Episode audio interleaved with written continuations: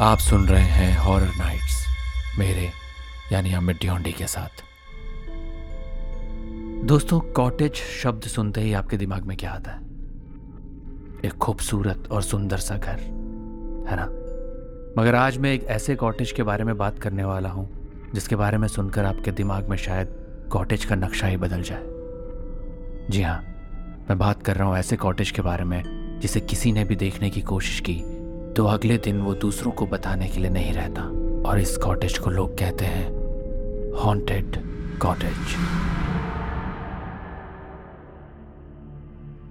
करण उत्तर प्रदेश के एक गाँव भोगांव में रहता था, जिसकी उम्र तेईस वर्ष की थी। वो एक नए जमाने की सोच रखने वाला लड़का था।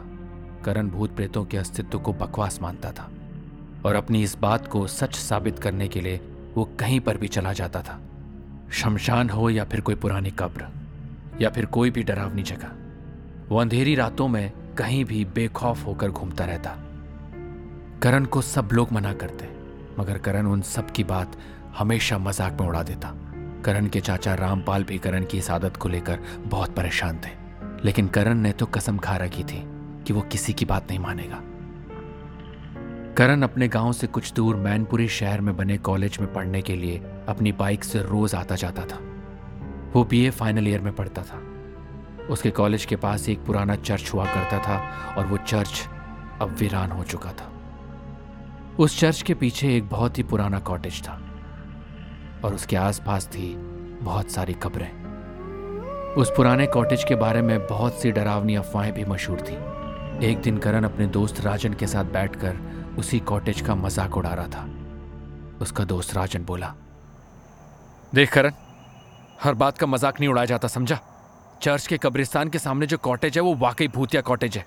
इस पर करण ने जवाब दिया यार देख, भूत, प्रेत, पिशाच जैसा कुछ नहीं होता, समझा? ये सब बकवास की बातें होती हैं। तू भी कहाँ लगा यार, राजन? ऐसा नहीं है करण। आज भी वहाँ फादर और ऐना की आत्माएँ भटकती रहती हैं। करण ने फादर और ऐना की कहानी सुन रखी थी। जो बरसों से उस एरिया में मशहूर थी। उसने सुना था कि बरसों पहले उस कॉटेज में चर्च का फादर रहता था और एक ऐना नाम की औरत से उसी फादर के अवैध संबंध हो गए थे। जब इस बात के बारे में ऐना के पति एडवर्ड को पता चला तो वो गुस्से से पागल हो उठा। एक रात फादर और ऐना कॉटेज में आपत्तिजनक अवस्था में थे। तब अचानक एडवर्ड वहाँ पहुँच गया और उसने दोनों को कुल्हाड़ी से काट कर मार डाला। तब से उस कॉटेज में ऐना और फादर की आत्मा रात के वक्त भटकती हैं। करण हँसते हुए अपने दोस्त राजन से बोला, कसम से यार राजन, यार, देख, मैं आज रात साबित कर दूँगा कि हर कहानी की तरह ये कहानी भी झूठी है, समझा? लेकिन याद रखना करण, ज़रूरी नहीं कि किस्मत हर बार तेरा साथ दे। तो फिर ठीक है यार, मेरी मुलाकात अब तुझसे कल सुबह होगी, ओके? आज रात में उस भूतिया कॉटेज में जाकर उसकी फ़ोटोज़ लेकर आऊँगा और कल सुबह तुझे दिखाऊँगा। इतना कहकर करण वहाँ से चला गया। करण का साथी ब्रजेश, जो हमेशा करण के साथ चलता था, वो भी भूत प्रेतों का हमेशा मज़ाक उड़ाता था। आज भी ब्रजेश करण के साथ था। रात के करीब साढ़े ग्यारह बजे करण और ब्रजेश बाइक पर बैठकर उस भूतिया कॉटेज की ओर जाने वाले रास्ते पर चल पड़े। पंद्रह मिनट में ही वो उस कॉटेज के सामने खड़े थे। आसपास गहरा सन्नाटा छाया हुआ था। उन दोनों को सामने एक टूटी फूटी दीवार दिखाई दे रही थी, जिसको पार करके ही अंदर जाया जा सकता था। अंदर जाने के लिए एकमात्र लोहे का गेट मौजूद था, जिसको लोहे की जंजीरों से बांधा गया था। चारों तरफ़ वीरान और उजाड़ दिख रहा था। वैसे तो ब्रजेश हर बार ऐसी जगहों पर करण के साथ जाता था, लेकिन आज उसे पहली बार डर लग रहा था। उसने डरते हुए करण से कहा करण मुझे लगता है हमें यहाँ से चलना चाहिए। ब्रजेश की बात सुनकर करण चौंक गया। अबे, क्या हो गया तुझे ब्रजेश? तू कब से डरपोकों वाली बातें करने लगा यार? मुझे यहाँ पर कुछ अजीब सा डर महसूस हो रहा है यार। पता नहीं क्यों मुझे ऐसा लग रहा है जैसे इस जगह पर हम दोनों के अलावा भी कोई और है। हाँ है ना? हम दोनों के अलावा है रात का सन्नाटा। अरे यार, अगर कुछ है तो वो सिर्फ़ तेरे दिमाग का वहम है। अब चल, अंदर चल, जल्दी चल। करण जब ये बात ब्रिजेश से कह रहा था, ठीक उसी समय उसके पीछे से कोई साया गुजर रहा था।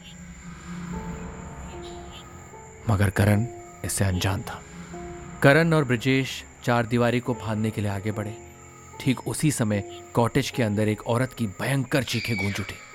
चीखें इतनी दर्दनाक थी कि इनको सुनकर ऐसा लग रहा था जैसे अंदर किसी को बुरी तरह से तड़पा तड़पा कर मारा जा रहा हो।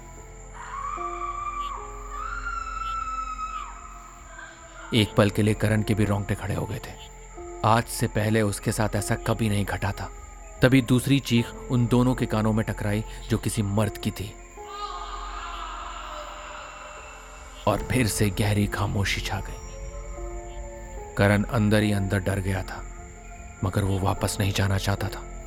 वो जानता था कि अगर वो वापस चला गया तो पूरे गाँव में उसका मज़ाक उड़ाया जाएगा। करण ने अपना डर ब्रजेश के सामने ज़ाहिर नहीं किया। सामने मौजूद चार दीवारी को लांग कर दोनों अंदर कूद जाते हैं। चार दीवारी की ऊंचाई मुश्किल से चार फीट के आसपास रही होगी। हाथ में मौजूद फ़ोन की टॉर्च की रोशनी के सहारे वो दोनों आगे बढ़ने लगे। मगर वो दोनों नहीं जानते थे कि ठीक उनके पीछे एक काला साया चल रहा था।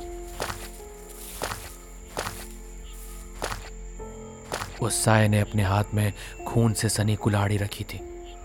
करण और ब्रिजेश अंदर मौजूद एक बड़े से कमरे में पहुँचते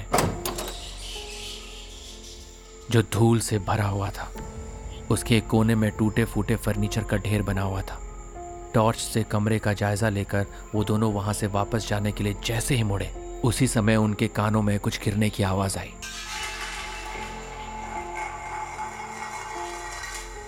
आवाज़ सुनकर उनके कदम रुक गए। अचानक उन्हें कबाड़ हो चुकी कुर्सी के पीछे कोई बैठा दिखाई दिया।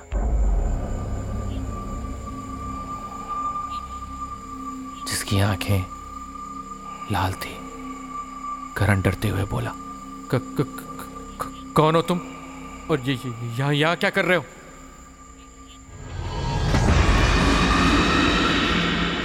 अचानक उनकी आँखों के सामने एक डरावनी आकृति अपने पैरों के साथ साथ दोनों हाथों को भी ज़मीन पर टिकाए करण और ब्रिजेश के सामने खड़ी थी। करण डर से चीखते हुए बोला लगता है यहाँ कर यहाँ कर मैंने सच में बड़ी गलती कर दी ब्रिजेश।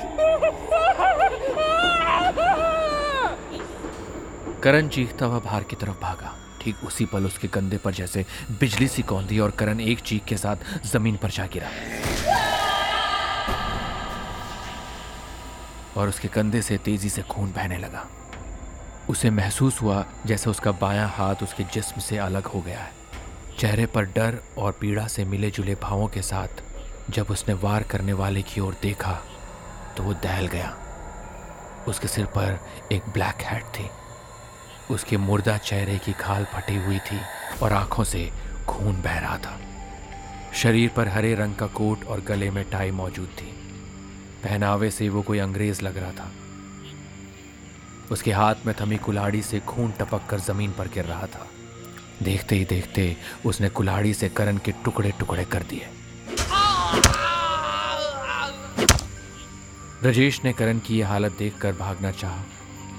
लेकिन पीछे से किसी औरत ने उसकी गर्दन अपने लंबे नाखूनों वाले हाथों से जकड़ ली।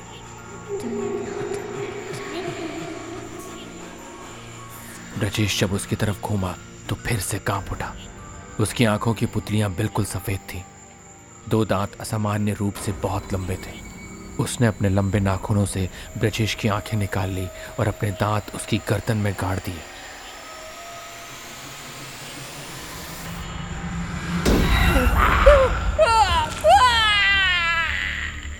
ब्रजेश दर्द से चीख उठा। मगर उसकी चीख पुकार उस वीराने में गूंज कर उसके ही पास वापस लौट आई। ब्रजेश का मृत शरीर ज़मीन पर गिर गया। दूसरे दिन भोगांव और मैनपुरी में करण और ब्रजेश की मौत की खबर आग की तरह फैल चुकी थी। उनकी शत विशत और नुची हुई लाश बरामद कर ली गई।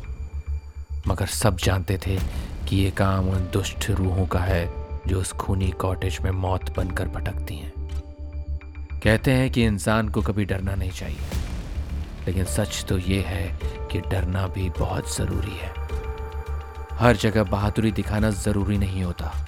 ये बात वक्त रहते अगर करण की समझ में आ जाती तो आज वो और उसका दोस्त दोनों ज़िंदा होते।